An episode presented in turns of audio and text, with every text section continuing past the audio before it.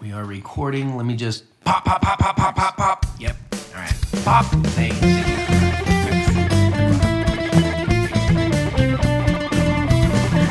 Searchable as reptiles. no, no, no, no. I mean, what he did is, is true. Oh, He's, yeah, he, he's trying to be a dick, but he's actually being helpful. That's me. Your helpful neighborhood dick. Who gave you that title? Hmm? I don't know. Well, You just now. are we all in the frame? That's good. I mean, not, not that we need to be. It's not that important. Where are you seeing it? I can see a reflection behind there, but I don't see where I'm in frame. Mm. You're blocked. I can see Yeah, it. you're not allowed. you're not allowed to see yourself in the right camera. here. It never works out well if we let you see yourself in the camera. Nothing ever works out well when I'm on camera. I wish I knew what was going on with this blend because this is the best nose I've had on anything tonight. You can start blending your own whiskey now, Cusco. I mean, if I could know exactly, there was like just a smidgen of one and a smidgen of the other, a little more of the last, and then But you covered up all the labels before you mixed them in. no, they were all just sitting in the glasses that were uh-huh. moved over to the counter. So I have no idea. But I do know what whiskeys were involved in. I just got to get the percentages right. Yeah, yeah. Good luck. Thanks. Well, everybody, welcome back to Searchable as Reptiles. I'm one of your, I guess we're hosts. Is that what we are? I'm Garrett Hartle. I'm Brian Cusco. And uh, this week we're actually location uh, sponsored. Location, yeah, That's yeah. correct. Location sponsored by uh, Blake Stewart from Stewart Design. How's it going, Blake? It's going well. Thanks for having us down here in sunny, no, snowy West Snowy. Virginia. We- Western, Western Virginia. West Virginia. Cringe. We just came off of a, a whiskey wimps episode. We've still got the the glasses half full or half empty, as it as it were. So you guys will have to go check that episode out with uh, Blake and myself over on Brian and Matt's whiskey tasting channel. And and then we we tested four different kinds of whiskeys. And Brian just mixed them all into his glass, so that's disgusting. And I'm sticking with the Eagle Rare, even after the blind test. I was still the And best. I'm back to water. It is- yeah, it's, it's been a long night with the whiskey tasting. yeah, we, we've run through some whiskey tonight. There's no doubt about it. This is mostly Eagle Rare, though. I definitely took the rest of that sample bottle and dumped it in there. Get those buttery caramel notes. Yeah. Well, Blake, when did you first get a snake? Ooh, the first snake that I got was the leucistic Texas rat snake. And He said leucistic. Nice. Is he your Dude, best friend freaking- now? isn't that how you're meant to say it? Yes, that is Yes, how you're meant to say it. most It is people in the industry say Most people, say, leucistic. most people say uh, West yeah, yeah, Virginia, yeah. but Leucistic. the idiots say Western Virginia. So it's Yeah, like, yeah, yeah. You got it, yeah. no, so I, I got her about uh, probably four years ago. So four to five years ago. Yeah. Okay. Something like that. Time flies when you're having fun. yeah. What? So what got you your first? Like, what? What led to you getting your first snake at, you know, four years ago? Oh well, um, I mean, I've I've always liked all kinds of animals. I've always had all kinds of animals. Um, I've never had snakes before because my dad is totally terrified of them. So you know, as a kid, I used Forbidden to. fruit. Yeah, yeah. I mean, as a kid, I used to go out in the woods and you know catch them all the time and scare the shit out of him. And you know, but uh, but I was never allowed to have one as a pet. So um, no, uh, eventually I just you know, ended up getting one. Uh, enjoyed it, and that kind of led me to others. It's funny because you still act that way with them today. I'm always amazed. I've been down here several times for poker night or whatever, and you've always got your buddies that are terrified of them. You bring a big snake out and walk up behind them and let it lick their back of their ear or something. And see him run outside like Braun. Yeah. exactly, exactly. Yeah. For me, on the other hand, like it was my mom that was terrified of snakes, and she just mm. drilled it into me from an early age. Like you should never, never traumatize someone with a snake, especially if you want more people to like snakes. so, yeah, There's some solid logic there. she's a pretty good mom. Well, I think it's cool how one of, one of the things I always talk about is how the reptile industry and hobby is just like a little slice of the entire world population. Like we've got every walk of life from lawyers to political figures to criminals and drug dealers. like and everything in between, right? And I think that's newer because it used to be all the criminals and drug dealers. Maybe a few tattoo artists and piercing specialists mixed in there, but yeah. All right, all right, fair Yeah. enough. But no, but you're right. It's it's totally changed. Okay.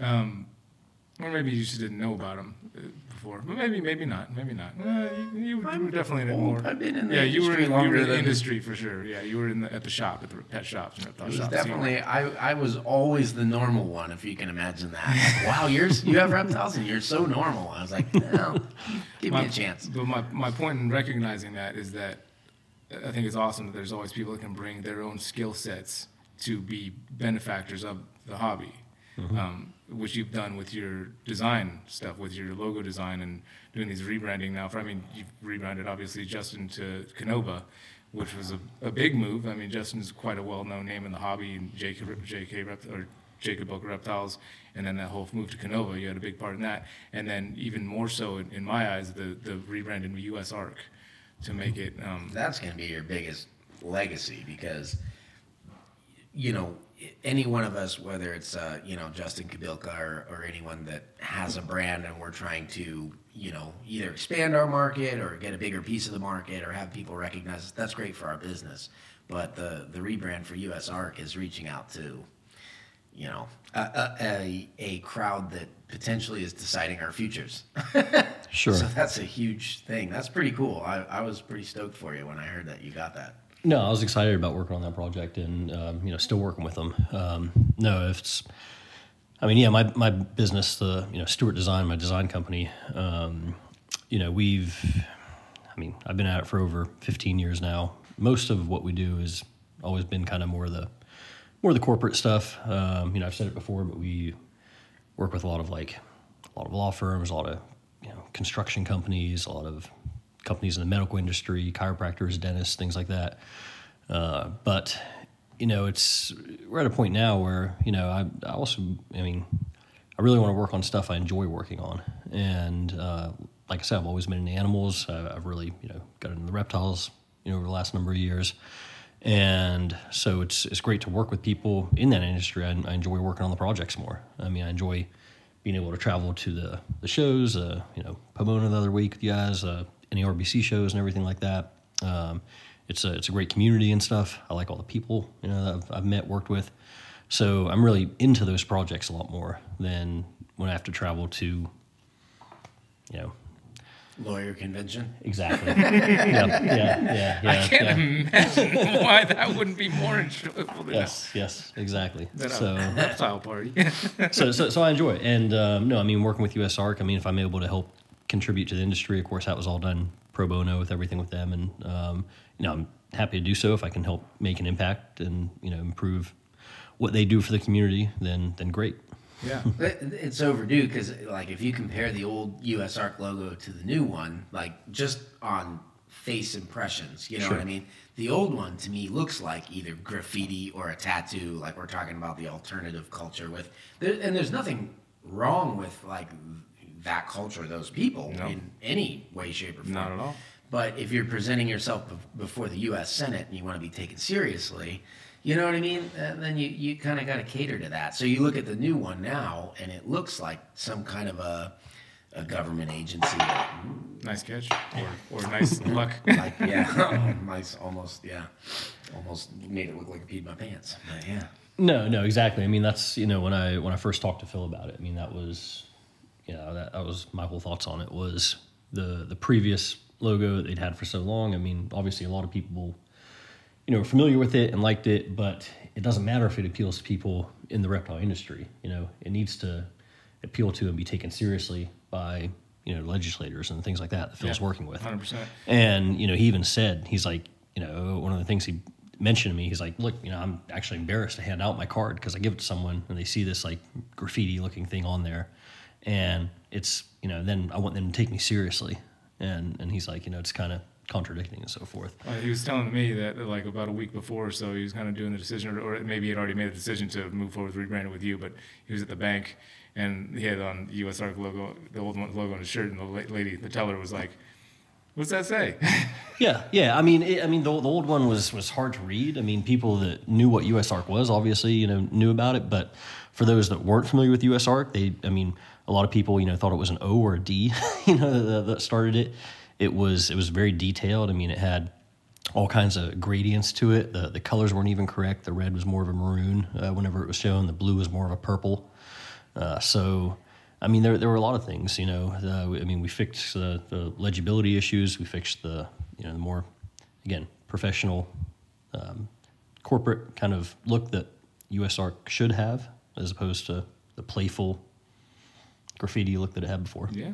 I like that you took it in kind of a patriotic, you know, direction as well too, because I don't know. That's that's kind of the whole thing. Is one of the big things with them is fighting for, you know, freedoms for people to. I don't know. Keep I- reptiles. yeah, well, I just I get so mm-hmm. so tired of just like you know, I don't know what what I do for a living or with reptiles or with my family, even even outside of like reach out reptiles, but just uh, enjoying reptiles or, or the keeping or the breeding of them. I, I just from my perspective, I'm like, why why would anybody want to attack that hobby or that way of life or you know you're just you're you're being passionate about uh, nature and the the natural world around you and animals like that and stuff so i get i get so tired of having to fight just to do things the way I, i'm one of those people that have always been into reptiles ever since i was born you know we're over at your buddy Braun's house and we were talking about that and so now all of a sudden it's like, wait a minute, all I've ever tried to do is make the world a little bit better place wherever I'm at. I've done a lot of educating about reptiles. You know, I've, uh, done, you know, contributed in a lot of different ways to the scientific rep, the community, the, you know, I don't know, all of it, even with uh, doing like rattlesnake relocations to save the in- individual animals and stuff whenever I lived out in California and all those things. You know, that, that was just my whole life and lifestyle. I mean, one of the big things I campaigned for where we're up in Pittsburgh area is that everyone thinks every snake that they see is a is a copperhead. You probably get the same thing. Same here, yeah. Kill it first and then ask if it's copperhead. And I've yet to see someone mm-hmm. actually find a copperhead. Sure. You know Yeah. what I mean? And so, you know, me and my kids, we go down to, we call it Snake Island, this little pond by our house, and we catch water snakes by the bucket loads and take lots of pictures and put them all over the internet. So when everyone freaks out, your kids are holding a bunch of copperheads, you found a nest. And I was like, you don't know what you're talking about, you know, and educate it and have fun. So anyway, So I don't know. I, I get so disappointed that, you know, people got to come for people all the time in society today. Like, I, you're different than me. I'm coming for you. It's Yeah. like, So a perspective I've seen brought up recently, especially with you know the the Competes Act that's been brought and, and made it through Congress and is on its way to the Senate as we record this. made it, yeah, made it through. Yeah, the made House. it, made it to the House, sorry, and, and is going through to the Senate right now. Um, you know, something when I first came back into the hobby, so I'm, I'm with you, obviously. I, I've been keeping a snake. I got my first pet snake when I was four.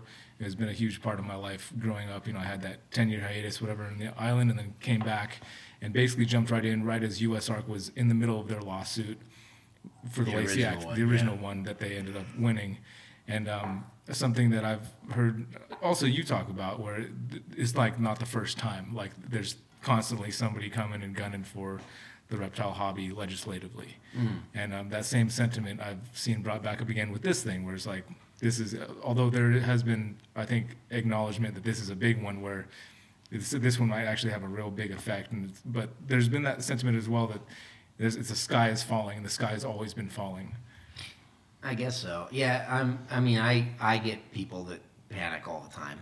You know, whenever anyone. I, I don't know if it's like a ignorance is bliss thing or whatever, but the the language that is in this bill. You know, for so for those listeners who may not know what we're talking about, there's a an act that's trying to be passed through Congress right now. That is the Competes Act, and there's about four pages in there of of, Of- complete multi-thousand page bill. Spec- yeah, uh, special interest group uh, copy and paste text that they've been trying to put in every other bill that goes through the Senate, and this is uh, it's completely unrelated to what the bill is about. The bill is supposed to be about building back up the American economy after COVID.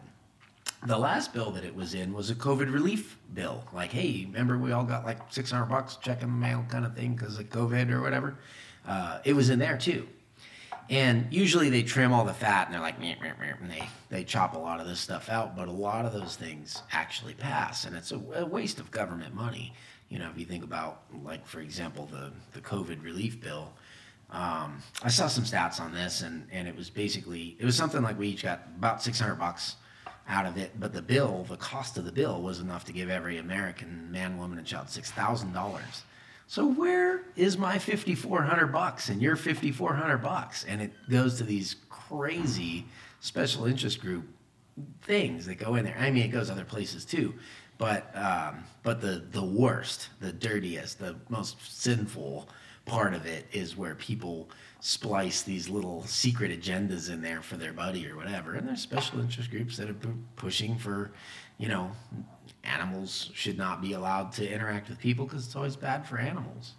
You know, and that and it's unfortunate. And they, you know, like I don't know, I don't like the way that they approach the situation or even the conversation. Uh, I'm all for animal welfare. You're the same way, Blake. You know, big time and we live our lives around that. But I'd rather educate and encourage people to do better, you know, than to try to sneak something in the back door. And, you know, I mean, this is a, you were talking about the original U.S. Battle to uh, say that the, the Lacey Act doesn't have any jurisdiction over interstate travel, you know what I mean? To kind of save that large segment of, of the industry. Um, you know, that went all the way to the Supreme Court, and it was USARK against U.S. Fish and Wildlife Services, and and we won on that battle. So for a grassroots organization and a, a small industry like the reptile hobby to go against the United States government and win is huge, and then for that to all be. Basically taken away, yeah, because they snuck something in and no one was paying attention. So anyway, the, the only reason why I bring all that stuff up is that uh, the Senate is going to vote. Everybody has a representative, whatever state of the United States you live in, you have a senator. You can look them up, and when they go in to vote, they they try to educate themselves on these bills. And the only way that they hear from like kind of a the the whole breadth of the background of their contingency, the people who voted for them to represent them, is by hearing from those people. So call them, email them, send in, and say, listen, you need to take out these four pages. It's a special interest thing that, you know, like from my perspective, Reach Out Reptiles from the beginning of COVID to now has grown exponentially. We literally, like most of my staff, I was able to hire because they had lost their job because of COVID. You know, and meanwhile, you know everything was outsourced overseas and stuff. We're, we're an american company you know what i'm saying? That's growing up out of that. We participate in the local community. We are we are literally everything that this act is is passing is to try to build and help businesses like ours small businesses like reach out reptiles but because they put this little special interest thing in there you know they're they're trying to It could destroy everything. Yeah. yeah, it's crazy. So, so I'm actually, you know, for those listening or whatever, I, I'm confident that it won't go through. But if it does, it would be, you know, potentially very Detrimental. devastational. And and the only way that our senators are going to be able to actually represent us on the day that it comes to voting is if they're educated about it. And the only way they're going to be educated is if we go to them in the same way that I post pictures with my kids and water snakes on local Facebook community groups and tell them, "Hey, don't kill these. They're not copperheads." You know what I mean? Is go to this, these senators. They're many of them, most of them, probably all of them, are just as ignorant about reptiles as the people going, "That's a copperhead. You should kill it." You know what I mean? Um, and if we don't educate them, they will be voting on these things in ignorance, and they can they can pass the act and strike that language from it. Yep. Which is usually what happens. And USARK makes it very easy to find. There's always links there to find your local, like who your senator is, and gives example emails of what to send out and what to say, how to present your information to make it very easy. If it seems like something that is daunting a task, Yeah, you just go to usark.org and they've got the links. It's all it's the main one on there. It's very easy, and Brian also put together a tutorial video oh, for people as well. Did you? Where was that at? It was a live thing? stream, man. Oh, I did it live just like your show. It's literally this easy. Like I'm sitting here doing Yeah. it live, trying to run a live stream and scroll through and be like, just click Yeah. here, type this. There Yeah, we basically took our staff yesterday. We have our little Monday morning meetings, and I was like, everyone's going to write the senator. And I said, I want you all to write a letter from your unique perspective. You know what I'm saying? And, and, and makes it super easy because you can literally go to their website, you can copy and paste, you know, the verbiage, what you need to say. You can then customize it yourself if you want and so forth and send it out. So, yeah, I mean, I, I've seen a lot of people, you know, on social media in the reptile industry, you know, putting this out there, this information, telling people, hey, look, you know, you need to do something about this. This is a, this is a big deal. You know, don't, don't just sit by and, you know, let it happen or anything like that. Um, We're It- better it's- at it's- telling each other to do stuff. it's time for, yeah yeah yeah doing yeah but it's time for people to actually stand up and, and do something about it you know i mean if you haven't you, you need to you need to go to usark.org you need to you know Because I mentioned, as I mentioned on that live stream, the government is there to do our will. As much Mm-hmm. as it sometimes seems not that way, or we like to get into our skin that that's not the case. That is what the government is there for. is and they need to hear our people. voices to do that And if they don't hear them, then they Yeah. don't know what our will because is. it's No, other no, exactly. They're, they're hearing other voices, and Right. very vocal voices constantly in their ear. Yeah exactly. I mean start- i mean who, whoever's in there is their ear the most is is who they're going to listen to Right. Well, it was actually it was like Adolf Hitler that was talking about. You know, if you take a lie and you spread it loud enough and enough times, people will start to believe it. Mm-hmm. And so that's basically it. If every bill is being included with this kind of language about how evil they are, then we need to become known to our senators so that you can say what you want, but you know what I mean. I met Garrett and I've seen his thing, and I, it's not like that. You know, so I don't know. That's you got to get their ear and do that stuff. But I don't know. I feel like that's the obligatory conversation to have tonight because it's what's facing our whole industry, and it's it's a shame that it would even have to be facing it because it is special interest fluff, and that's like the biggest thing that's you know just eating away at our country is you know people putting these little stupid things in there all the time. I'm gonna start writing my own stupid things and i mean it's not just it's not just the reptile industry either that it will affect if this goes through. Oh no, it's, every yeah. yeah i mean it's all it's all kinds of animals and pets. Know, Well, i mean well, it's the- everything. The, problem, like you know, people talk about like the blacklist and whitelist approach to listing things. So a blacklist approach is like, hey, I'm going to list these things that are bad, and if something else becomes bad, we'll put that on the list too. That's that's bad. But this is a whitelist approach, meaning you're allowed to have a dog, a cat, a gerbil, a parakeet. And you know what I'm farm saying? animals. Yeah, and maybe koi, because all fish are inherently evil. If you have a fish, you know that's that's a big thing with the animal rights groups is no fish anymore. You know, so they're gonna whitelist it. Here's yeah, and here's all your domesticated animals, and that's that. Everything else is not okay. Which it's hard to even imagine.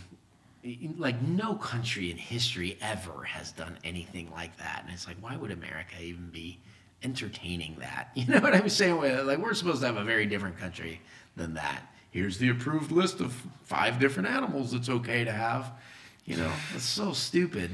You know, and why would those animals even be okay? Like a lot of it is like, you know, they're trying to solve. uh, They're trying to solve even these special interest groups that I hate their tactics. They have good motives. You know, you're trying to stop things like animal abuse and things like that. Yeah, absolutely, that animal abuse is horrible. You don't want to do that kind of stuff. And if we can continue to evolve as an industry, that's great. But what does allowing people to keep dogs and cats have to do with animal abuse? You ever see an abused dog or a cat? I know I have. of course They're not immune. You know what I'm saying? Yeah. So stop banning everybody and teach people how to use their heads and think with common sense and be compassionate. And that's where you're really gonna, you know, change things. Oh, just let Google think for me, dude. I just, what do I say here? How do I talk to this person? Hey Siri, what pet should I get? Sounds like a Dr. Seuss book. I want a Schmeagledy Doo. one shoe that's red and one shoe that's blue. oh my gosh. Hmm. Uh, I Well, can't. so Blake got your you got your first snake four years ago, and now you have how many snakes? Do you even know? i have 22 22 snakes four years later. So, serial collector, new to the industry, already rebranding USARK, which is probably one of the more important organizations. Yeah, to no, exist. I'd say that uh, you know, if you base statistically new hobbyists and snake reptile keepers, you- you're actually on the slow route to getting snakes. so, well, he has some pretty choice snakes. They're, yeah, they're heavier yeah, it's, hitting it's snakes. not. You know, a lot of times it's like I got one snake, then I got two, and then I had ten within a year. it's, you're, you're more on the slow, the slower route, I'd say. Than Yeah. yeah, and and and to Garrett's point, and my point too, is like to have just kind of come into the hobby and industry and done something as major as rebrand USARK, which in our eyes is major. That's, that's a Oh, big, huge. Big Yeah, deal. no, no, that's- it's a big deal. yeah. Um, That's pretty cool. yeah, it's cool. I yeah, I think it's very cool. I, I, I wish that more people who had these different skill sets come into the hobby and, and apply them into the hobby in the way that you have. That would be really cool. Well, I, I was going to take the approach of instead of us continually telling Blake how cool he is, I was going to ask you, what do you think is cool coming into the hobby? You know, because you entered four years ago is what, 2018?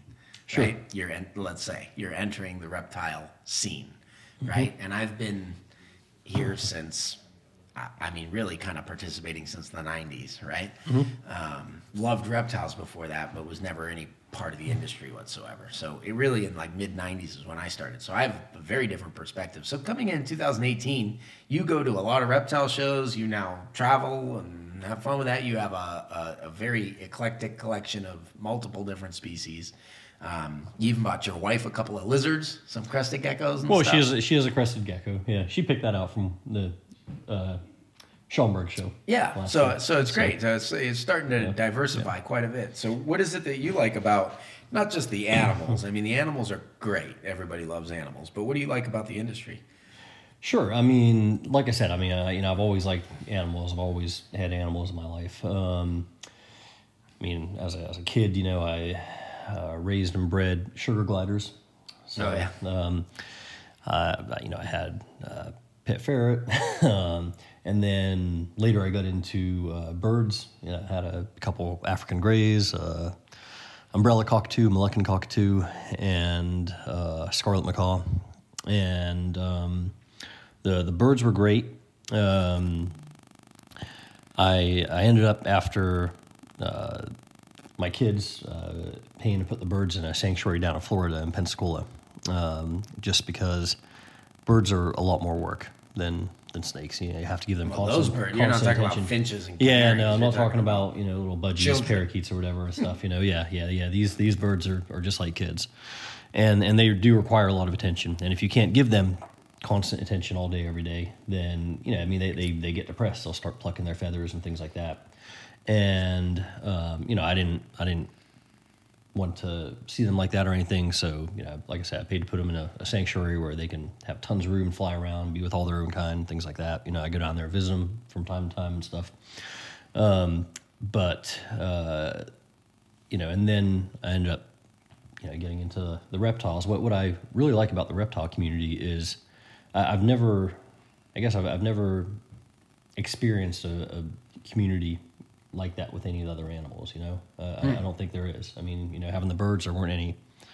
You know, unless I'm just oblivious to them, there were no conventions for for parrots. You know, for hookbill birds or anything like that that you could travel around and uh, you know hang out with and you know interact with all these you know people that you know had similar animals and stuff like that. Um, so so I, I do like I said enjoy the community and enjoy the people. I enjoy traveling all the shows, seeing the animals. It's it's it's it's fun. You know I like it. Yeah, that's pretty cool. One one thing that um, I know I've done a couple of videos with you on our Reach Out Reptiles channel or whatever, but the the way you keep them is pretty fun. Like you don't uh, seem to be the type to go halfway. So like our last video, I think it was our last video with you on the channel was the addition that you put on your house to Yeah. make a giant.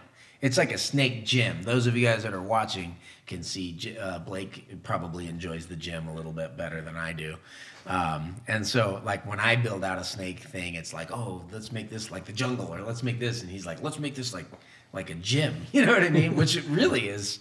Is kind of the purpose of it, right? Get the animals out and Exercise, active, and build yeah, muscle tone. yeah, Yeah. build all that stuff. That's what they're kind of lacking for in most people. I mean, sa- same thing with all the pets I had. You know, when I had sugar gliders, I'd, I'd set things up for them to, you know, climb around, climb up, jump across the room, you know, explore and stuff. You know, the, the fair free roam the house. Actually, Uh, that it was- does remind me a lot. Like the way weight room setup does remind me a lot of like the sugar glider obstacle. Yeah, yeah, that- exactly, yeah. that the Indonesian people set up. I've seen in there's Indonesian shows. There's always a sugar glider section. They got all these, you know, obstacles and ropes Yeah, around. yeah. And, yeah, it reminds me a lot of that on, on steroids, kind of. yeah, yeah. No, I mean the like I was saying the the fair I had, you know, free room the house. It was litter trained and everything, you know, so so that was easy. The um, the birds, uh, you know, same thing at my old house. I built a, a massive room for them with you know had all these Java trees and you know ropes they could climb across the room and things like that. I mean, I, I don't think it's right to to keep animals just trapped in you know small cages and stuff like that. And even though snakes don't move around as much as as other animals, you know, still if you give them the opportunity to, they they do. You know, I mean the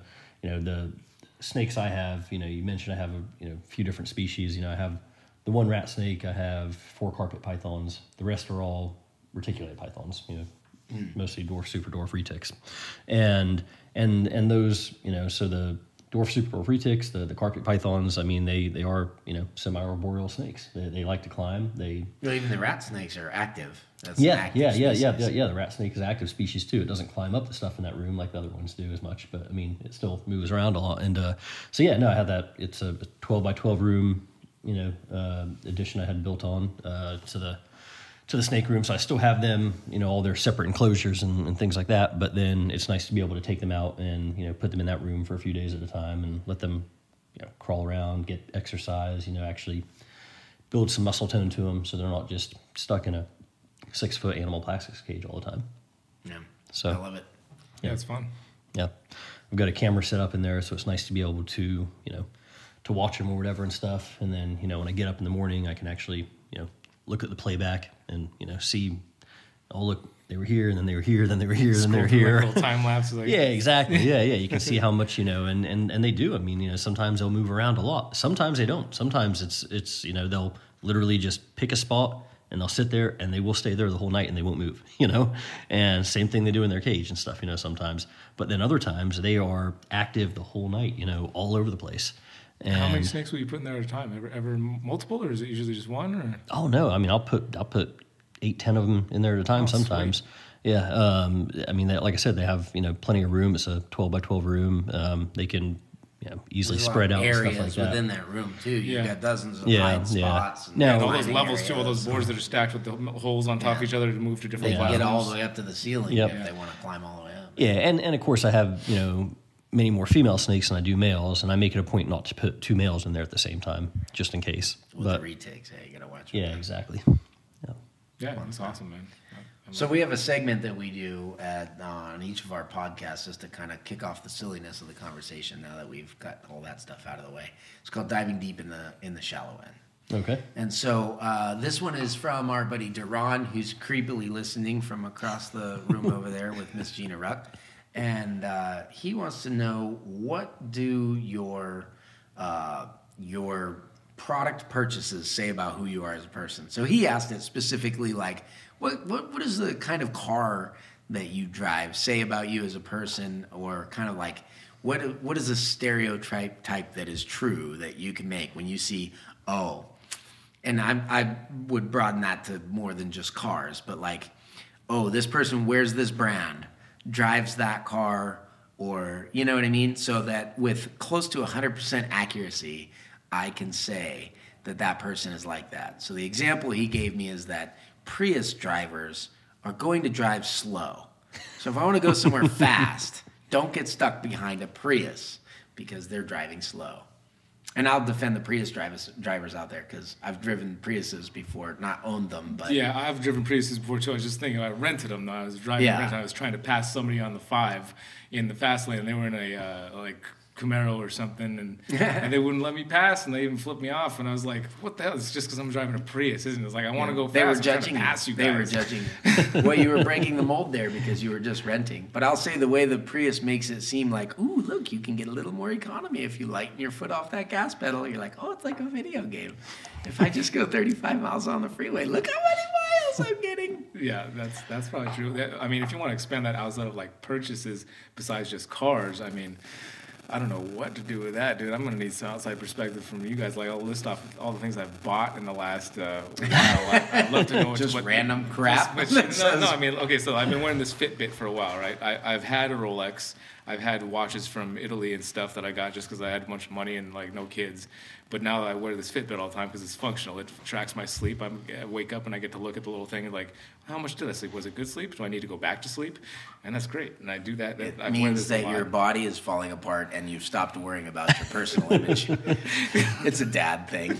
this flannel I got because I saw a ghost one time in uh, Butte, Montana, and I was like, "That's the flannel that ghost is wearing." So I've and I've had it for a long time. I wear it a lot. I've worn this on the entire trip so far. If you watch any of the content I'm putting out in this entire trip, it's going to be in this flannel. I wasn't planning that. I did pack three or four other shirts and and other clothes, but somewhere I would say that it's warm, soft, and represents your uh, constant attempt to apply meaning where there is none to objects in life. I I have one vehicle. I, I've bought like three three different Toyota Tundras. I had a 2011, I got a 2015, I got a 2017. Um, and then when COVID hit and I was leasing the last vehicle I had, which was maybe even a newer Tundra, I just said, no, we don't need two cars. We're just going to have the Toyota Highlander that I bought Hillary back in like, you know, 2012 or whatever. It's like, we'll just, we'll just use that to get around for a while until we need to like, you know, really go a bunch of places. And, but now here it is, uh, two years later, and I still haven't gotten a second vehicle just because You'll get know, around to it. I've been having fun with the, family. You know, just br- br- brought us closer together as a family. To to, if you know, for driving somewhere to be somewhat together. Um, you know, it has its challenges at times. I rent a car if I need to go somewhere, you know, separate, which is also nice actually. Uh, so I don't know what that says either, but I would definitely just, you know, I'd probably get another Tundra. well, they have the new ga- ones. gas They're prices completely are pushing higher than. I've ever seen in my life, but I'm still, you know, I'd probably get the truck. Yeah. Well, I like to drive fast, so I have a Tesla Model 3 Performance, and I can't stand driving slow. Um, as far as the clothes I wear, most of the time I'm in gym clothes because I work out every day and they're comfortable. and as far as purchases, I don't know. Uh, Super doors. yeah, I mean, you know, animals because I like them, guns because I like shooting. I like to go fast too. I should mention that most of those Tundras I had the uh, aftermarket TRD supercharger installed. yeah. no, so I, I can't stand like when you're driving on the interstate, you know, and both lanes are taken up, and somebody's in the passing lane going the speed limit, and they won't let you by them. You know. like one of the only things that legitimately actually pisses me off. Oh, it really, life. really pisses me off. Yeah, like, like I would love one day to just like go Grand Theft Auto and just steal a vehicle, and then everyone that acts like that just run them off the road. I used to, uh, day, I, used, I used to daydream. I used to daydream about having a little, uh, you know, front-mounted rocket launcher. Oh hell yeah! I just wanted a monster truck where you just drive over. Drive over them. Yeah, yeah. You know what's funny to me is that I think that uh, Tesla owners definitely have like a rep, like oh look at the little greeny planet guy or whatever, like or or or that you're bougie or something like that, like ooh Tesla, it's kind of kind of like a luxury car, but really not that expensive. I mean, I mean they have like, more expensive ones or whatever, but they're you know. But what what's funny to me is that I know the the backstory with you is you traded in your you had a Challenger, which which one No, was it? I had, The a, I had a Hellcat Charger oh before. Hellcat Charger that Yeah. you traded in for your Tesla because of performance. Yeah, yeah. The Tesla is much faster. I mean, it, it, it smokes it. You know, faster zero to sixty. That that instant Yeah. torque. It's just super fun. You know, I mean, you're at a light and you have somebody. You know, around here you have the the rednecks. They're big diesel trucks and they're revving them up and stuff like that. You know, and you're next to them at a light. It turns green and you know you hit it in that Tesla and you're five. That you're, does plant your nose in the back of the. Oh yeah, yeah. I mean, you're you're you're, you're 500 feet, you know, past Yeah, that light, Brian was you know, driving around them with a before they even get under the light. You know, yeah. Yeah, it's it's like a the little uh, mini cultural experience when people come into town. I'm like, hey, who wants to ride over there with Blake so he's not lonely? And then What does that They say? get out of the car, they're like white as a ghost. What does that say wearing about a Blake? flannel? though? What does that say about Blake? Because you like, I mean, I nail, I like rattle off a couple of purchases, and you like immediately like nailed down what that Yeah, says about well, me, Blake- like with dead Blake is a- accuracy, like to where it's like, wow, how did you do that? Like, Blake Blake is a uh, douche, uh, a douchey, bougie, Oh, okay. yeah, consumer. No. Obviously, he's into branding and very concerned about his personal brand. No, honestly, I, w- I wouldn't say that about you at all, actually, because your purchases are if you if you try to judge people based on their you know like the the brands they wear or something you're kind of all over the place. So i think you're more practical than that. That's why i said about the tesla like moving from like a hellcat you know what i mean to a tesla is kind of like the hellcat is like oh these are great. They get you know six gallons to a mile though but they you know great on power and all this kind of oh, oh okay. 12 gallons to a mile 12, 12, 12 miles per gallon. and then going to a Tesla that's you know complete electric or whatever. But but uh, uh, I I mean that just kind of shows me like I, I I would say a certain open mindedness. You know what I mean? Like you're trying to live for the here and now. If you've got a gun collection and stuff like that, that's that's kind of a fun way. You know, like you're military, right? I was, yeah, eight years. Yeah. Yeah. So obviously not Marines because you never get out of that. So which branch were you? I was Army. Uh-huh. that makes sense. Just kidding. Uh, so give you one there, but uh, yeah. So you, so you you know you've you've got your guns and stuff. That's something that you enjoy. That's uh, that's a hobby and a passion for you. The animals, everything that you're doing, you're building uh, playgrounds and stuff, giant rooms for your animals, so that you can participate in the behavior. You know, I'd say that you're more of an experienced guy. I also know that you happen to spend a lot of food on consumable or a lot of money on consumables like food. You know, we went to a restaurant tonight and I told everybody, I was like, you know, Blake picks these places. I said, my recommendation, you know, get what you want, but my recommendation is get whatever Blake orders because he goes to the just about everybody gets- did, and it was good. Yeah, yeah, except Duran. Yeah, Duran being the different weirdo getting the burrito. It was I thought it was funny that when the server came to the table and was like was like was like oh had who like had the six. burrito and it was like oh Duran did and then and he's like still standing there like with five of the same plate like waiting for who's getting what next and I was like oh and, and those go to everybody else It's really not that hard, buddy. They're all exactly the same. Just Well, start well, you're, right, you're right. I mean, I, I guess you know, uh, you know, you said that I'm more about experiences, and, and yeah, I mean, you know, I probably spend more money on on traveling. Traveling, vacations. Yeah, well, even e- we we're talking about with the reptile industry. Like, this is fun. I'm going to go to all these reptile shows now. Buy Sure. hotels, plane tickets, food, all the you know travel Sure, expenses. and, and and and I love traveling out of the country with nothing too, to show for it. you It's know, not like you're trying to get different a good deal, spend a thousand dollars in travel to get a good deal. trying to wedge your way in so you can do some work for US ARC for free Oh well, yeah, right, yeah. How could you? I see your evil plan. It's all about the money, isn't it? you and your pro bono work. Get out of here. No, I, I- I do enjoy traveling a lot though. Um, yeah, Yeah, it's all experiential. yeah, experiences, Yeah, I would yeah. say that. I would say that. I don't know that the brands that you're purchasing represent this, but I would say that your purchases kind of show me that's like a life is short sort of attitude. You know what I mean? Or like, I don't know. Well, you got to Well- enjoy it. There, there's no point in working your ass off and just working and working and working. Yeah. You know, you, you work. eh, You know, for for me, I you know, I work to I mean provide for my family and then to enjoy life. You know, Yeah. to travel to have those experiences. You know, me, my wife, my kids. So I I think the difference there is that most of us defer the gratification. Like, oh, I'll do that when I'm older. no, you can't. You know what I mean? You, you, you can't do that. no Yeah. definitely And you're spending no, it you on your youth. I mean you can Yeah. but you might regret it Yeah, but yeah, no, no, no, that's terrible. I mean, who wants to wants to work for 40, 50 years and Yeah, then you and know just try be, and be, struggle be, be, to- be to old and then enjoy it while you're yeah, old, and then yeah. even if you have money when you know at, at that time, you know after you retire and stuff, and, and you know you're old, it's not as fun to, to it's not as fun. Yeah, it's not as fun to do those things and stuff, you know. And you know, hey, do you do you want to go to Mexico when you're 60 years old and go on the ropes courses and drive ATVs and go caving and stuff like that? No, Yes. but do you want to do it now? Yes, I Hell- do. hell- hell if you want to how able will you be Yeah, yeah, to? ex- exactly, exactly. Yeah, yeah. Well, what about your purchases, dude? I mean, I feel like anything you purchase is like, let's, let, let's even if I'm buying it, let, as long as it looks like I didn't, and it's just like something that, you know, even if you have to spend a lot of money on something. You something, talking about crappy chic? yeah, just like, Spend a lot of money and time making something As as look like I pulled it out of the trash. Exactly. Like as long as it's brown and you know it doesn't have Brown. you know, it looks like it came from like a, a previous century and Has some old wood, some rusty metal. Yeah. It's, it's good. Yeah.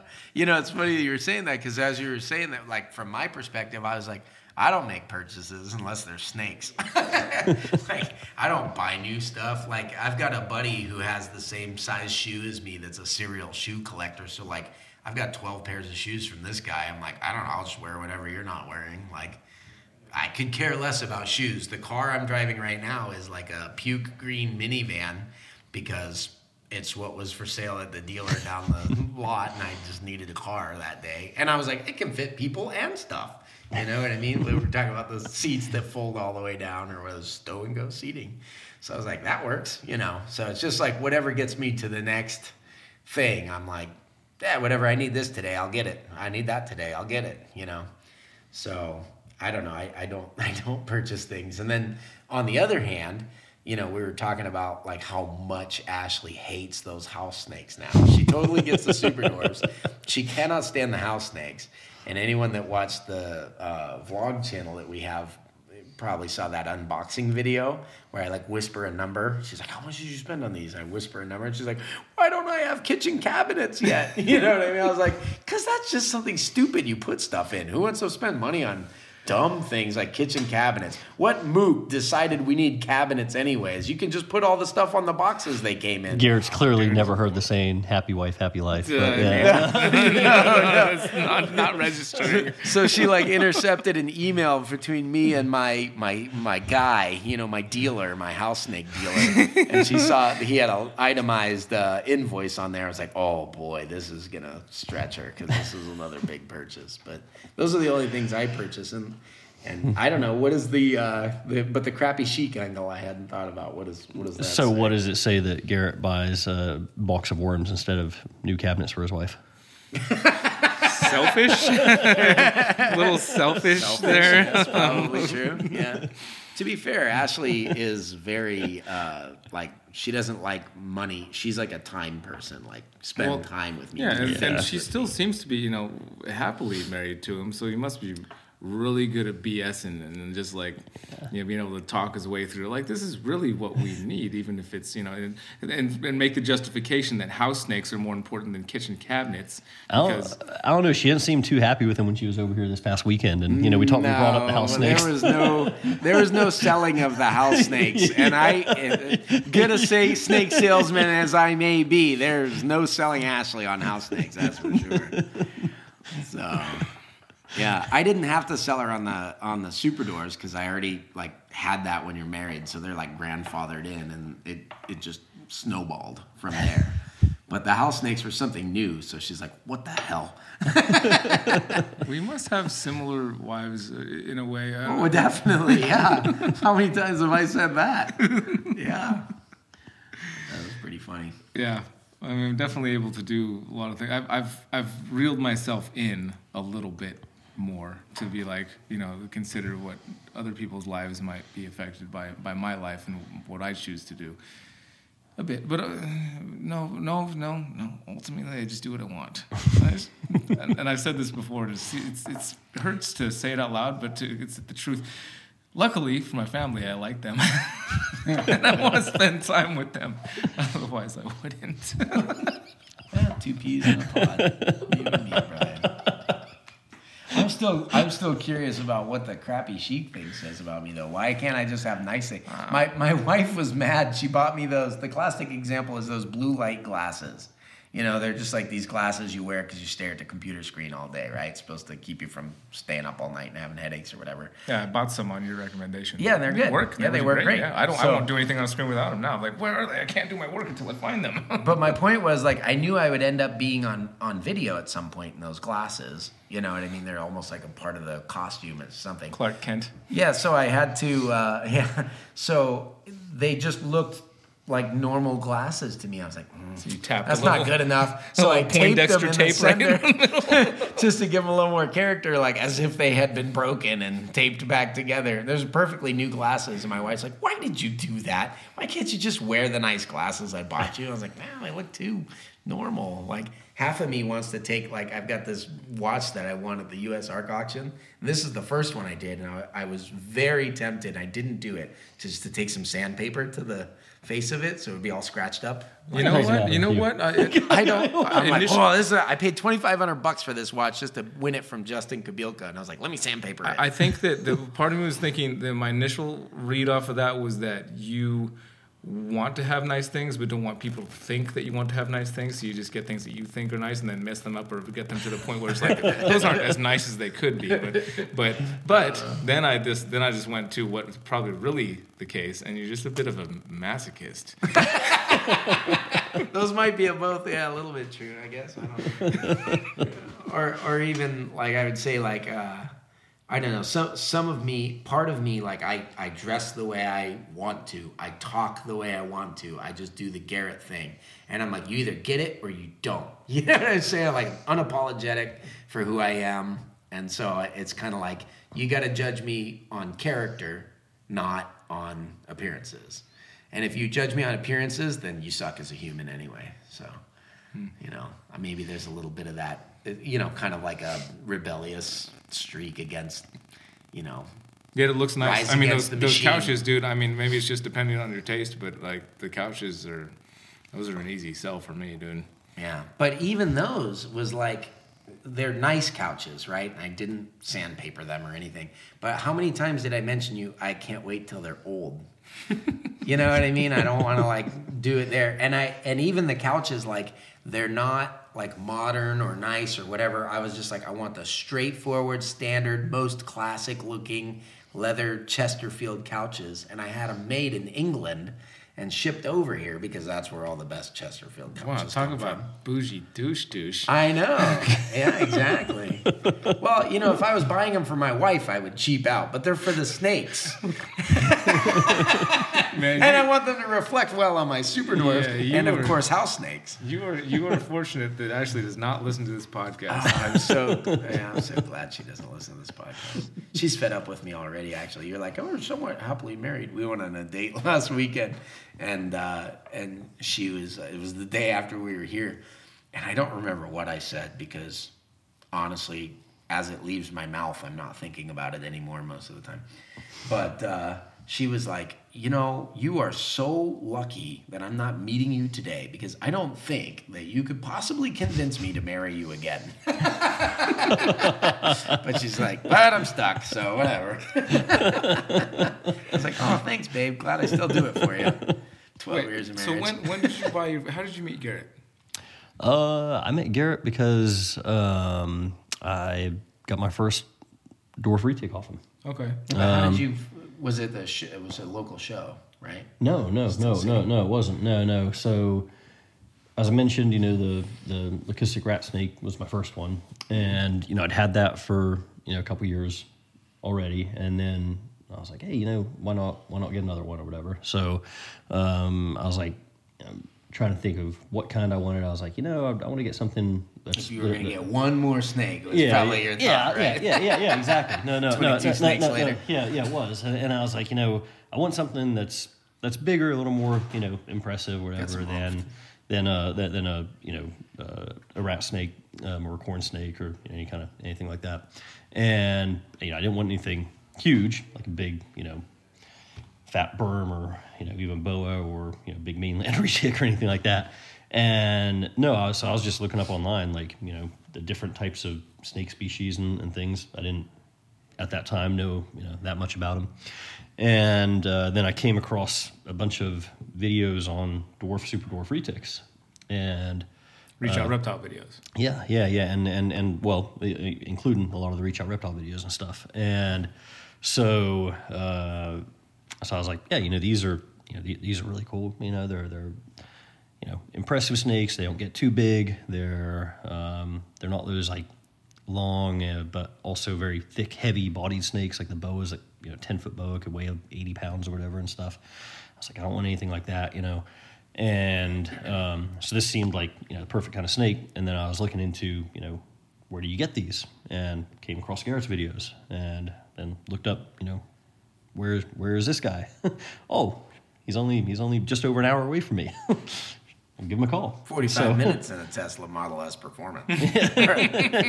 or Model 3 So, yeah. sorry.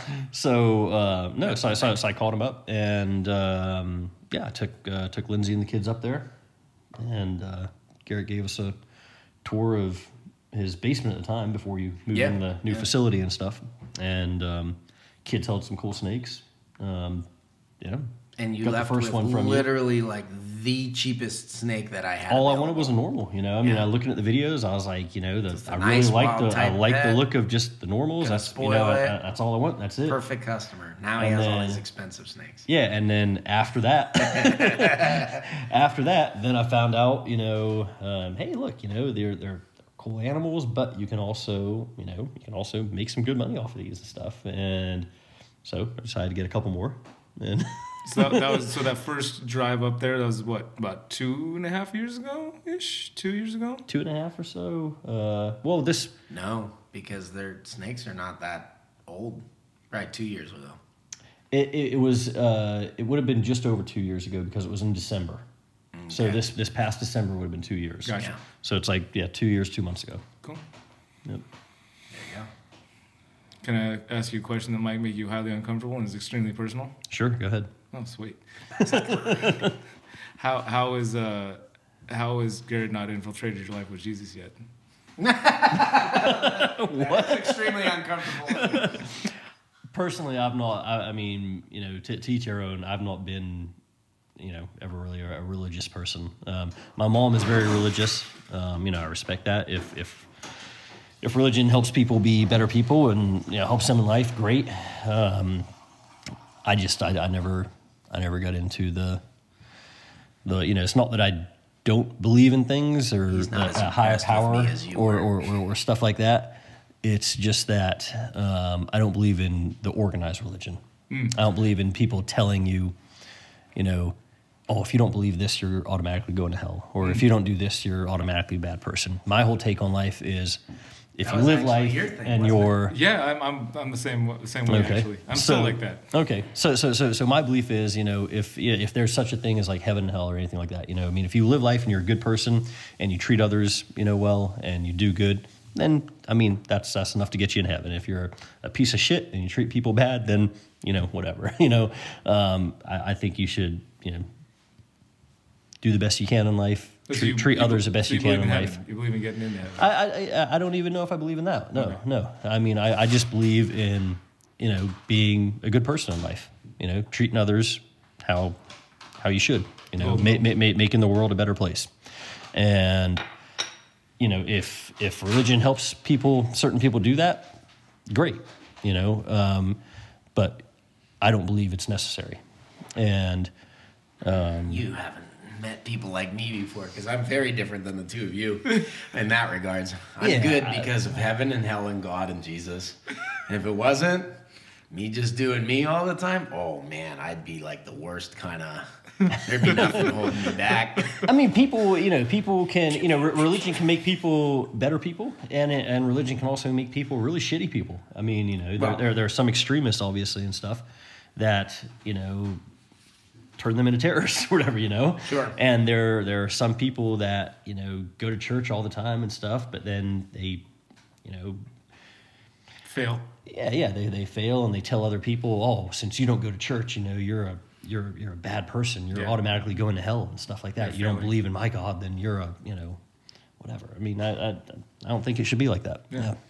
I I, uh, I had to bring it up just because there was a time when I was talking to you before when we were at uh, the Tinley Airbnb and um, part of me just assumes that a lot of people that congregate around Garrett will are like either followers or become or, or on their way. And you talked about um, something that happened with your brother, and I, I, I was trying to gently. I just recently like become Christian, like right before, like a couple weeks before that, I think. So I was like, I was trying to gently like ask, well, how did you like deal with that, or how how did you find peace with your family and stuff? And I was just assuming that you were going to say Jesus.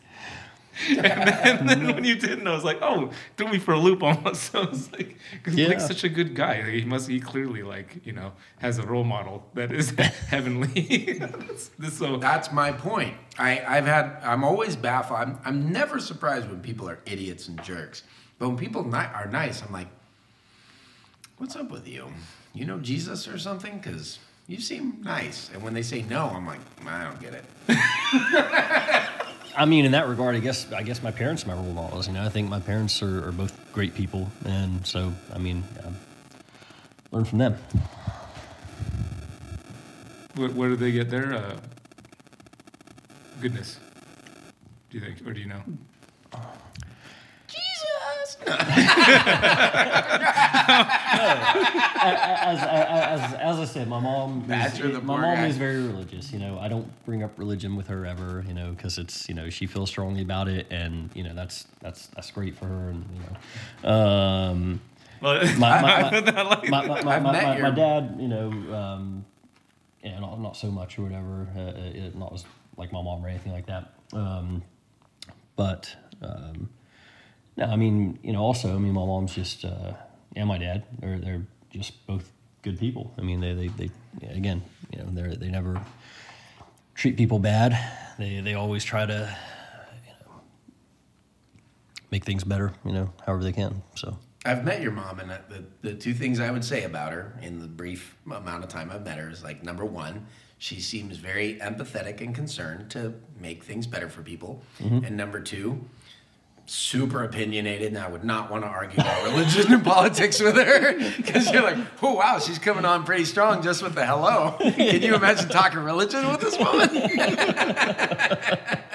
no, she was great. I, actually, uh, we But- were but at a Halloween party of, of yours, and me and my wife talked to your mom almost the whole night. You Yeah, know what I yeah. mean? So, yeah. so, but she's she's Christian. She is, yes. A very interesting Awesome. person. I, I was uh, God wanted me to ask you. Uh, This is a very new thing for me. Uh, It's honestly possibly more uncomfortable for me to ask you that question in the first place. Is why I was very sheepish about asking it. But um, No, I mean, I, like like I said, I, I don't bash religion at all. Uh, I mean, hell, I mean, our you know our kids go to uh, a Catholic school, you know, so um, not because of the religion. I, I could care less if they, you know, teach them about religion in school or not. Um, Just an you know, it's just a, it's just a good school or whatever and stuff. But um, yeah, cool. Fair enough. I, I'm not gonna I'm not gonna push it any harder because the, one of the things I always hated about people, you know, quote unquote religious people, is how pushy they could be.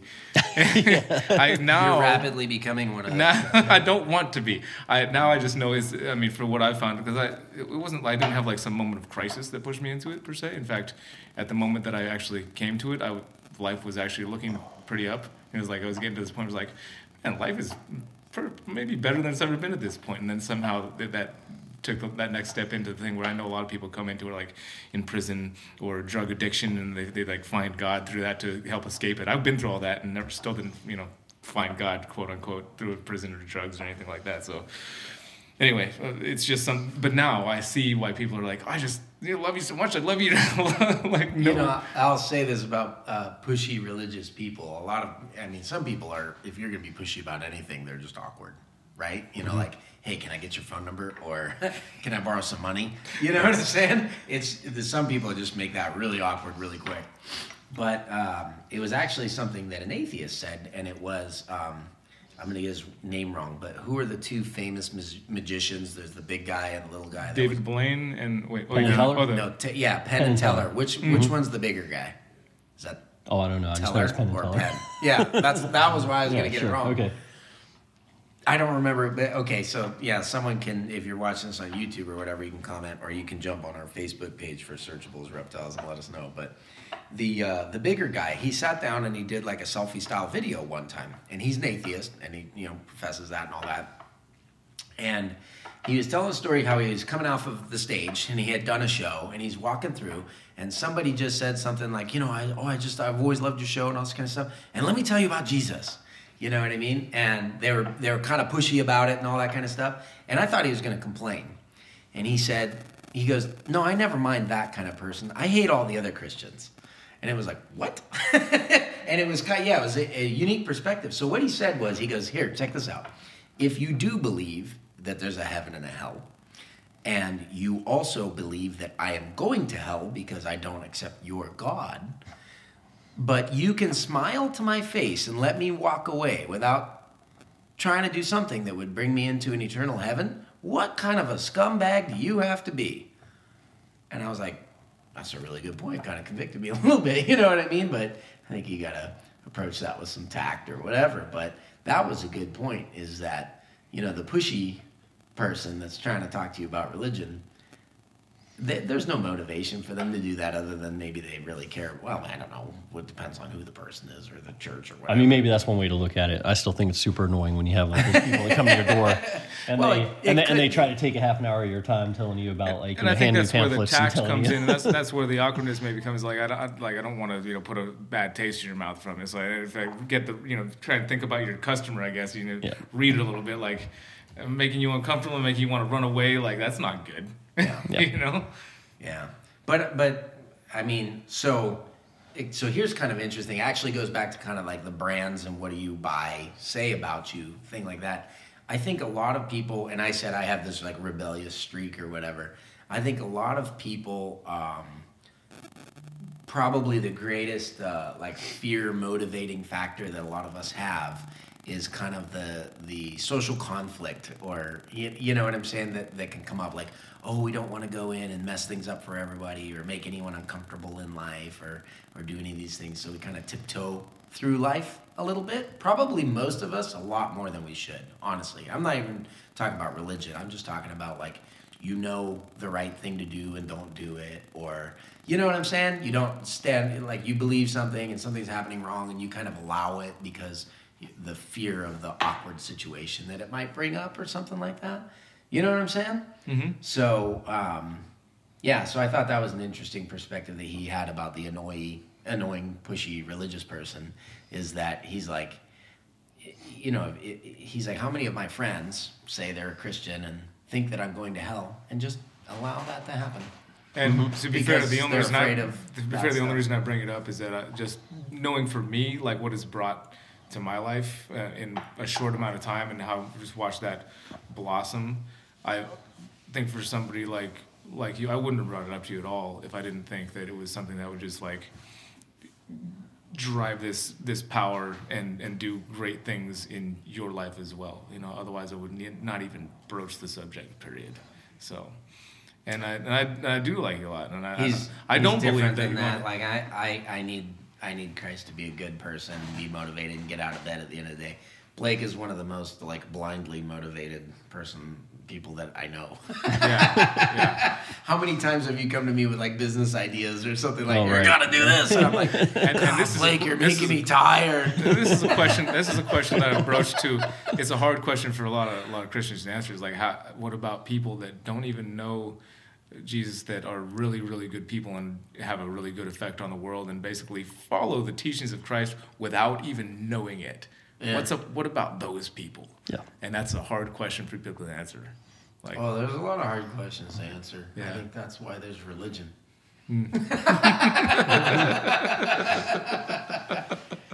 yeah, I don't know. Some of it for me is a, is is uh, like a the cop out of being able to say, I don't know, that's above my pay grade. you know what I'm saying? I'm gonna focus more on the priorities that I have at the here and now. and What can I do? Like you were saying, if when religion makes you be a better person or whatever, then great, go go for it. Yeah, I mean, I- I- Definitely does for me.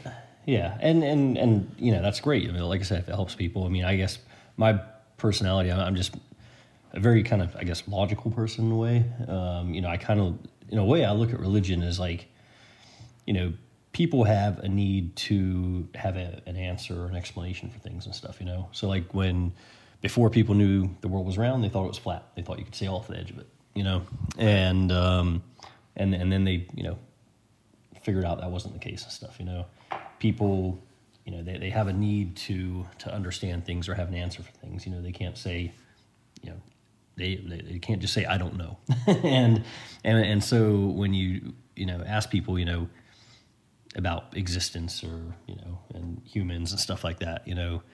Uh, they don't want to just say, I don't know. I don't know where people came from. And so religion is the answer and stuff, you know, and God and, you know, God created it and everything, you know. So I think it's maybe something that people do for to feel secure, you know, something they Do you feel I I made up- that mold? uh, made up like a long time ago, whatever, and stuff. Um, I mean, no. Yeah, I was gonna say, yeah, I don't think but- you're describing me right No, now. no, like, no, no, I don't need no. to feel secure. I No, do but- but- everything but I think- dangerous that I can. Yeah, I never know the answers to anything. Yeah. totally fine with it. Yeah. yeah. I guess I've just I don't know. I've had a, a lot of experiences in life. I've seen a lot of things and stuff, and and part of me also says, you know, if there were a God that's looking out for people and things like that. You know, why would He allow certain things to happen? And, That's Mm, another that's a very very good question. question. It's an excellent question. and so so that's I mean those are my biggest kind of holdups on on on religion. And Yeah. again, it's not that I'm against it. It's just that I don't think you need it to be a good person or, or do what's right.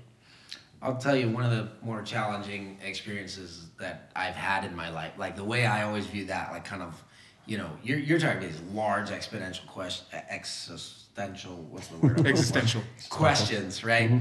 Like, uh, how can a good God allow bad things to happen to good people? That you know what I mean? If the basic of that question, it's very hard to deal with.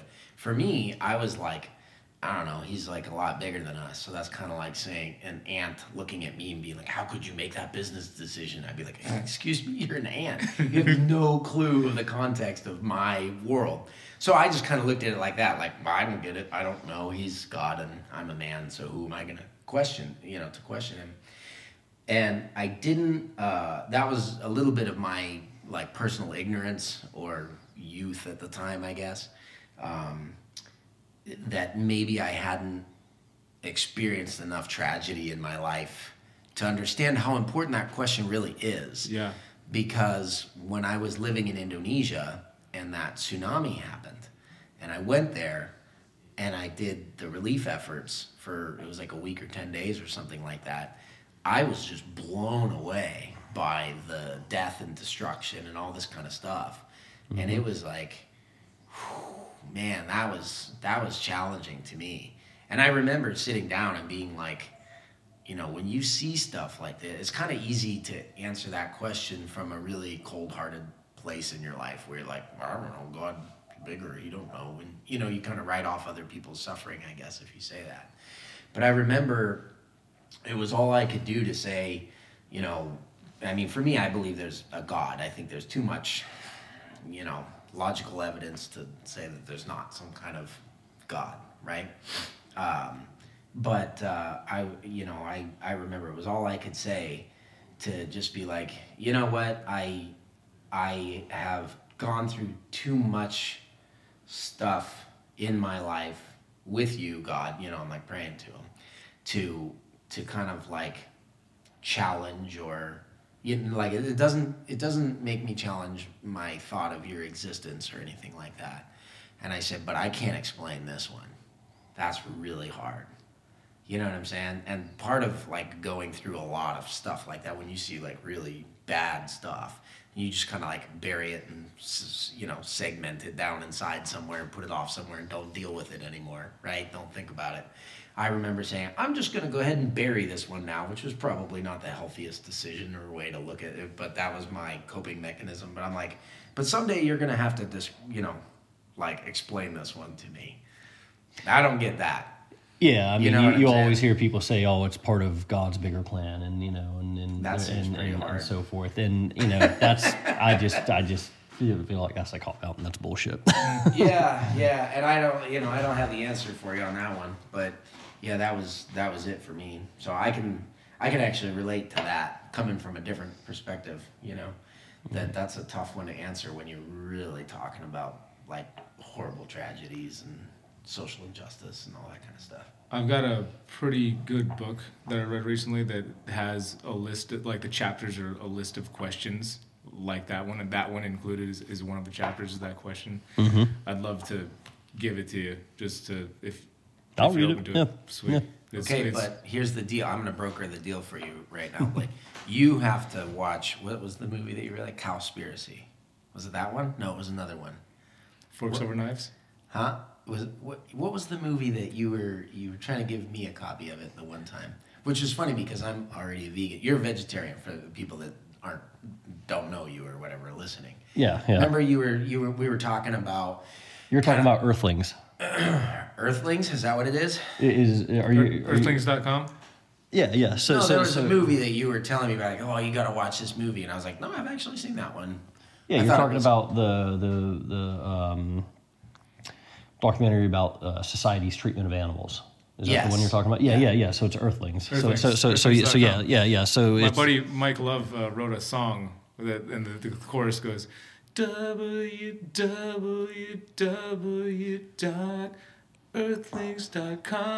baby. I swear, it's, it's, I'm not making that up. no, it, it, it's it's it's great. It's like narrated by Joaquin Phoenix or whatever stuff, but it's Yes, uh, that it is the focuses on um, like society's treatment of animals. Like I said, you know, it talks about like the you know animals used for the food industry, uh, animals used for uh, the entertainment industry, animals used for science experiments, animals used for um, I, I picked up a big part. Oh, I, mean, I uh, haven't clo- seen clothing, it. like I apparel and it, stuff like based that, on the song, like I, I Um, picked up a bit about what was going on. yeah, yeah, and and and, and it's, it's, it's just it's it's really it's really good. But I mean, it's and probably you know, really tough to watch. It, it is, yeah. There's a lot of like undercover footage, you know, where people go into like these factory farms. There was there was some, uh, you know, where uh, you know people were uh, at a, turkey factory farm here in West Virginia, and there are people literally taking these turkeys and just grabbing their feet and smashing them against the walls, and then throwing them on the ground, stomping on them, and stuff like that.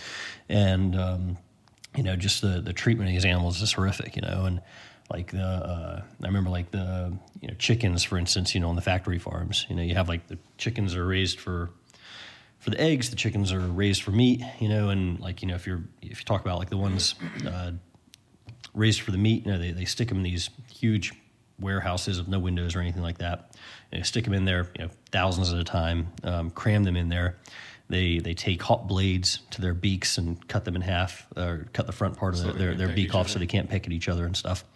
Uh, when when you you know they they feed them uh, so much uh, food uh, and and give them you know so many uh, you know, growth hormones and things like that, so they grow so big so fast because it saves them money, obviously, and everything, you know, and and it's disgusting because these you know chickens. Well, first off, a lot of what they feed them, I mean, is it, like they'll actually literally grind up like baby chicks and feed them back to the chickens and stuff, you know, along with you know other things, but. Um, but yeah, the chickens grow so big so fast. I think uh, I remember saying it was like the equivalent of like a two-year-old baby weighing 800 pounds, and oh, so it's just so unnatural. And and you see the the footage of these chickens literally dragging themselves around by their wings because their their legs have snapped beneath them and stuff like that, you know, and they're dragging themselves through just tons and tons of chicken shit because that's that's all the floor is. You know, these people walking there with boots and they step like you know over a foot deep of of just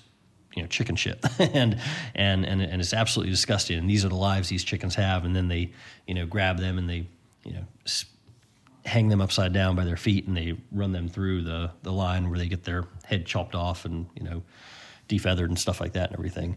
And it's just it's just yeah i mean it's, it's, it's horrific. Yeah i mean like garrett said i'm, you know, I'm vegetarian. I've been vegetarian my whole life. I've never had any meat or any fish ever. My, my whole family's like that so i've been raised that way. Um, and i mean i, I So you're stay like a that specimen that proves you can get nice and big and strong and not eat any meat. yeah, and- and- yeah, that's that's a complete stereotype. Is people think all vegetarians are like these you know, skinny twigs or something like that. It's total bullshit. but um, you know, you can gain plenty of muscle on a vegetarian or vegan diet. You know, there. Um, anyways, the uh, yeah, you know, I, I stay vegetarian because um, I mean, for health reasons, and mostly though because of the the treatment of the animals. I don't you know agree with how they're treated on the factory farms, and you know. The majority of all the meat you buy from grocery stores and things like that all comes from factory What's farms. your uh, What's your main source of? Uh, this is definitely health related. But what's your main source of uh, like B twelve and uh, you know getting all the, the full spectrum of amino acids? Like, what are your main sources of that? I mean, I- doing I- it your whole life. Obviously, you're doing it. I mean, I I just try to eat healthy. I mean, I eat a lot of vegetables. Uh, I, I get a lot of protein. I, I, I lift a lot, you know, so I'll eat a lot of um, a lot of beans, legumes. Uh, I do take a protein powder. It's uh, by a brand called Vega One, so it's uh, 100% plant based. Probably Uh, has a bunch of B twelve in it too. it, it's mostly made from peas. I'm not sure how much B12 is in it or whatever. B12 doesn't come from meat; it comes from dirt. Well, that's and we wash enough. our Yeah. vegetables Fair too enough. much. Yeah. Fair so enough. You're just Yeah. eating locally grown organic. Yeah, I guess I guess iron you're and a good to go. different. Yeah, maybe, yeah, sure. I think it was uh, a quote from Gandhi that said, "You can judge the greatness of a nation by the way it treats its animals." I think it's a great, yeah, I think it's a great quote because they have nothing they can give you back monetarily. You right?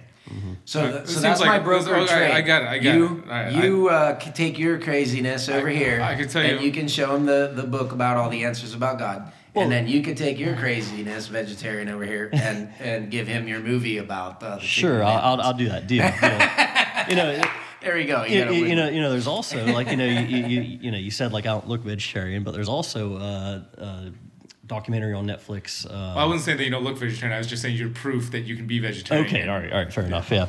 So, so, so uh, there, there's also another documentary, and I forget the name of it, but it, it was popular, real popular when it came out. But it talks about like all these like world class athletes I and know things one like you're that. talking And yeah, have, have you seen it? It has. I haven't I seen think it. it was on I- Netflix I or listened, something. I It listened to like, the, I listened to the producer of it or the guy Okay. that like curated and put it together Yeah. on a podcast talking with somebody else who was trying to like negate it. And Sure. he, he came with he came and did his homework like the guy that he was on the because there was a guy that he went on the podcast before and they were kind of like downplaying everything about that that documentary and saying you know what like why it wasn't true or why this wasn't true and then he came back on the podcast where that guy who you know like I said uh, filmed the documentary or was Mm-hmm. like the producer behind it came on with him and that guy was prepared and basically shut down every argument that the other guy had about it. Like Well, it well, like well, well, well, one of one of the things uh, from that documentary uh, I thought was great is they had you know the world's strongest man on there, and you know he's this you know shorter, real jacked, you know just you know beast of a guy, whatever stuff, and just moving you know massive amounts of weight around and everything,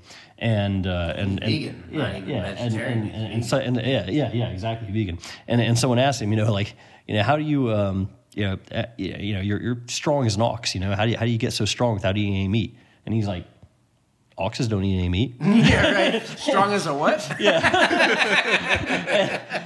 Vegetarian ox. and, huh? and, and you look at all like the strongest animals there are. You know, gorillas, completely completely vegan. You know, uh, elephants completely vegan. Rhino, rhinos completely vegan. You know, the, the strongest animals are, the most muscular animals are, don't eat any meat. yeah.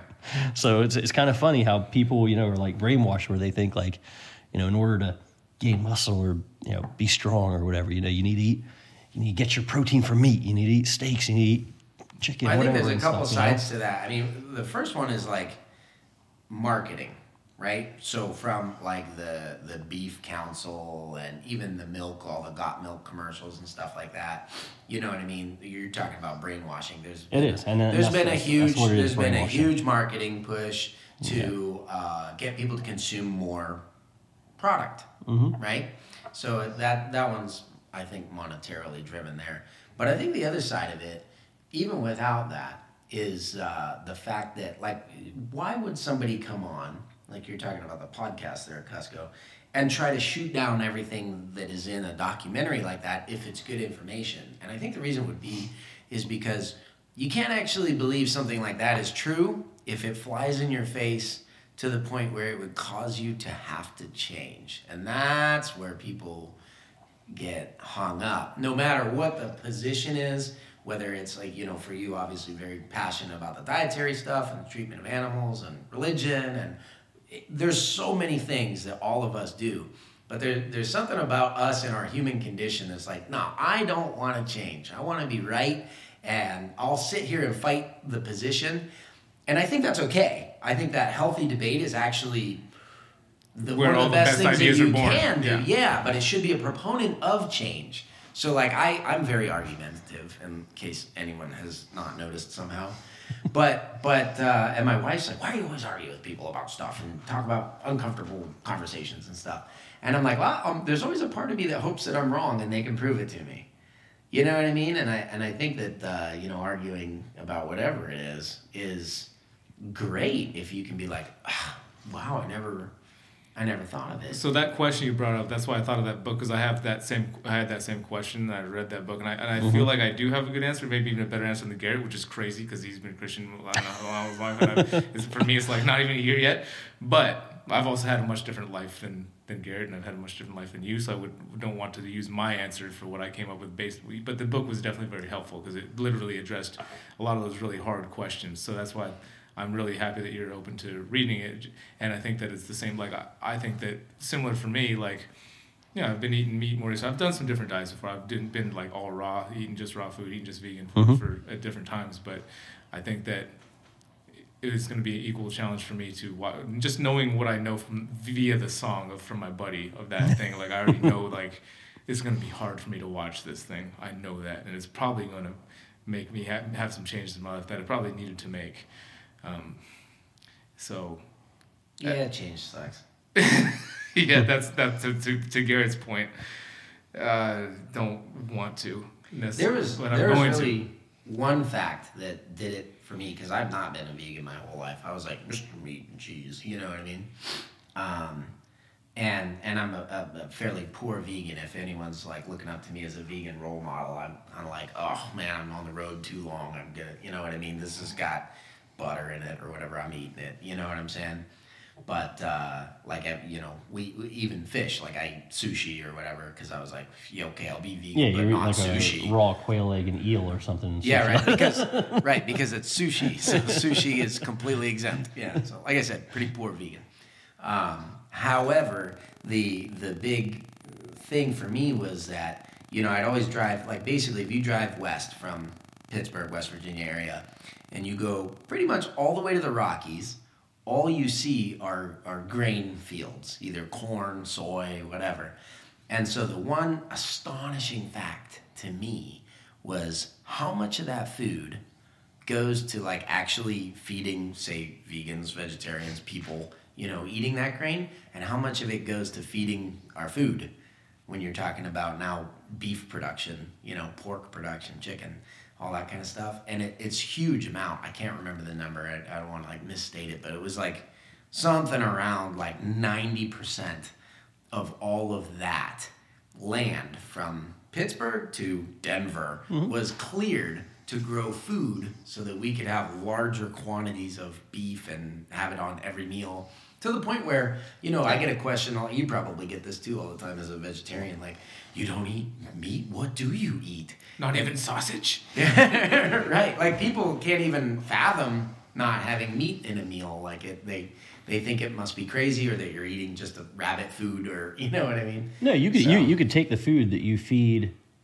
you know, the f- people's food. food. over here. yeah, yeah, and, and and you can completely solve world hunger. You know, Right. I mean, Well, and, and uh, I've got an important question for you before I forget it. It's an important question. So we we've discussed. So I'm gonna watch this earthlings.com and do something that I think, like I said, I've known about this thing for literally over a decade or longer. So I wonder if my buddy wrote that song. Still haven't watched it. It makes me uncomfortable, and I don't. I mean. Uh, that's that's my little moment I'm gonna take from this. It's gonna be you know possibly affecting big change in my life. You've known about religion a long time. Your parents are Christian, and you're accepting this you know this book that I'm gonna give to you, and you're gonna read it to answer some questions you had.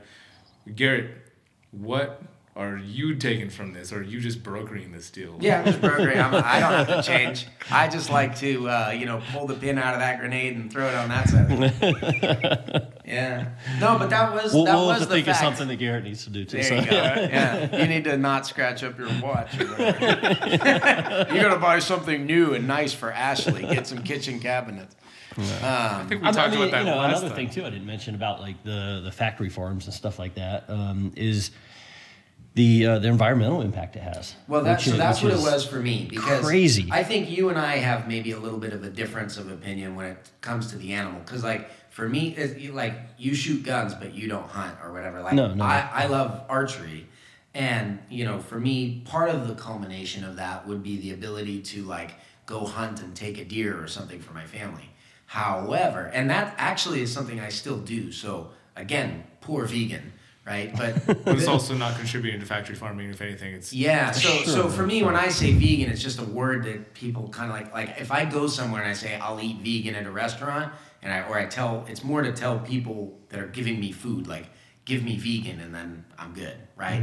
So, um, but you know, for me, it, it's like you're talking about the terrible things that happen to chickens and stuff like that, and people would probably say, "Well, not all chickens are raised like that." Well, that's true, but if you buy a little vacuum sealed piece of chicken in the grocery store, how do you know which one you're eating and whether or not you're paying people to continue treating animals that way? Yeah, well, like I said, I mean, I mean, you know, some, you know, not all of them are, but the majority of what you buy in the grocery Factory stores are yeah. factory farms. Yeah, Well, just because it's more lucrative for Right, people. and if you if you really wanted to be sure, then raise your own chicken. Yeah. you know, I can and I'll tell you that. this. That's what I've been loving about having. We have chickens at home. My my son pretty much raises them. He takes care of them, and I could see myself like after watching this being like, "All right, I'm just gonna eat the eggs from my chickens, and that's gonna be it. yeah. Well, so like you know, it was funny to me. I I came back from hunting one time, and my mother in law was in town, and she was like, "Did you get anything?" And she was all mad, like at the thought that I would kill a deer or something. And she's like, "I just don't understand. It's so like cruel to animals and stuff that you would go hunt a deer when you can go buy." Perfectly fine packaged beef in a store. And I was like, hang on a minute, that's backwards in so many ways. First of all, any animal that I'm eating, and this is, you know, from my perspective, any animal that I'm eating participated in the natural ecosystem and lived out a full life. And then I took personal responsibility for its moment of death. Well, you, know I didn't mean? live a full life. You ended its life. Sure. Okay. Fair enough. But I mean, you're talking. but but but even then, I'm acting in a in a sense like as a predator would, which is a part of the like natural food cycle, right? So, because how many of these prey animals die of old age in the wild?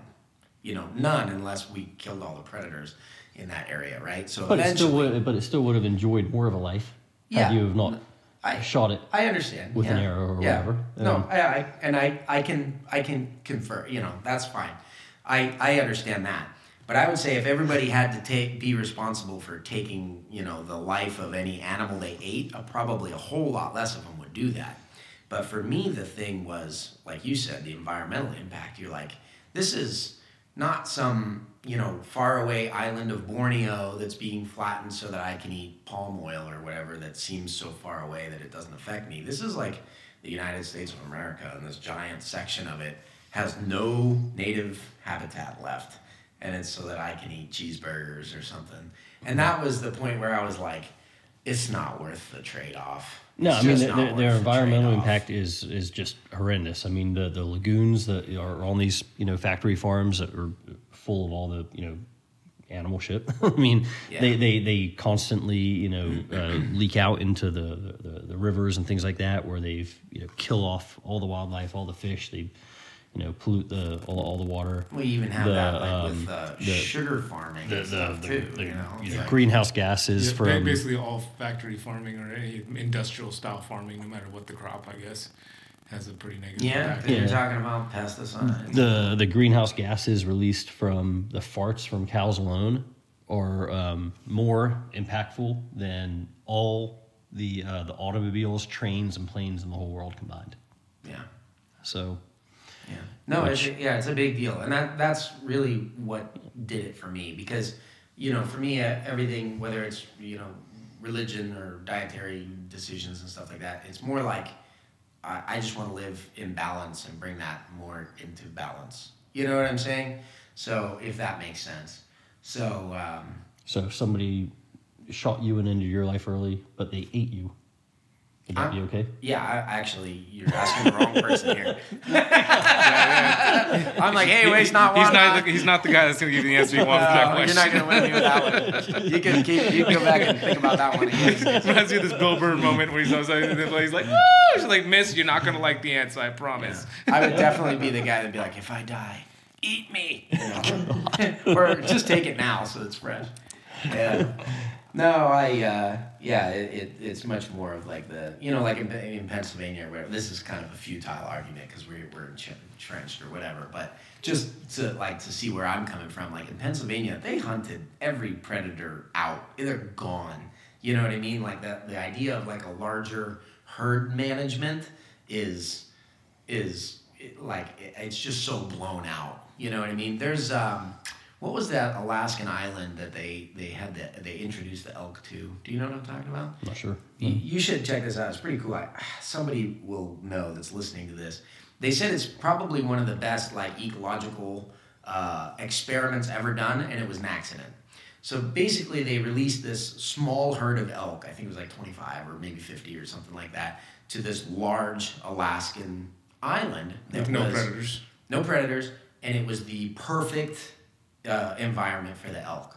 And the elk population was like boom, and it was big, and they had these giant, awesome, healthy elk. And then it was like it, it peaked at a certain point, and then two years later there were no elk, and they were dead and they were gone because it, they had basically stripped the island of resources and and then died off, which makes sense. You can't overgraze a certain area. You can't, you know, so because they mm-hmm. introduced one, an elk is one part of a greater food web. You know what I mean? You're you're you're putting one element. It's almost like an invasive species at that point. You know, you're dropping one thing with nothing, like cane toads in Australia or whatever, and there's no way that the ecosystem has to cope with it. They explode and they crash, and then it's over. It was never brought into balance.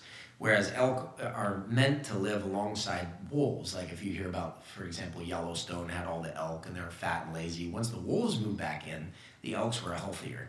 You know what I'm saying? Now, mm-hmm. trophy hunting doesn't necessarily help. You just made a horrible argument for humans and their existence on this planet. Well, we're we're spiking pretty hard right now. Yeah. We'll see what happens. But like you know, the way that humans do it is very different than a lot of natural predators because we've gotten too good at that. Because you know the wolves are going to catch the slow, sick, weak one, whatever, and we're taking the big, healthy trophy. Yeah, of course. I mean, we- yeah, whatever. yeah. So that doesn't necessarily help managing manage it either. But um, All right, how we how we wrapping this doomsday podcast? yeah, it got really negative. I say it's your fault, Cosmo.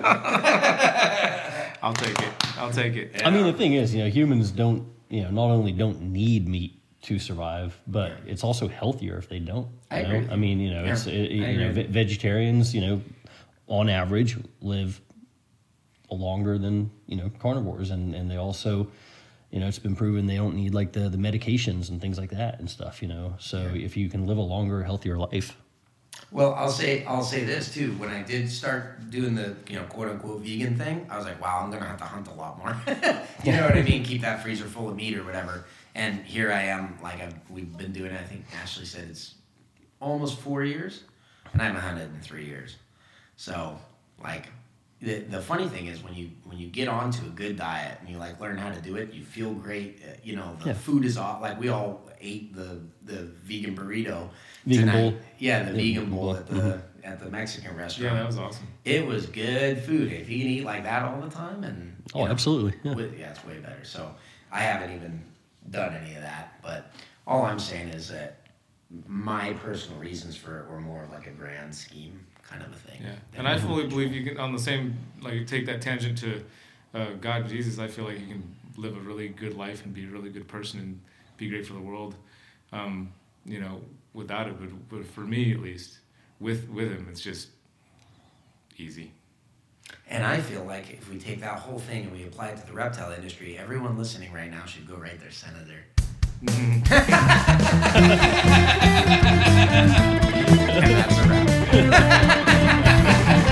Searchable as reptiles.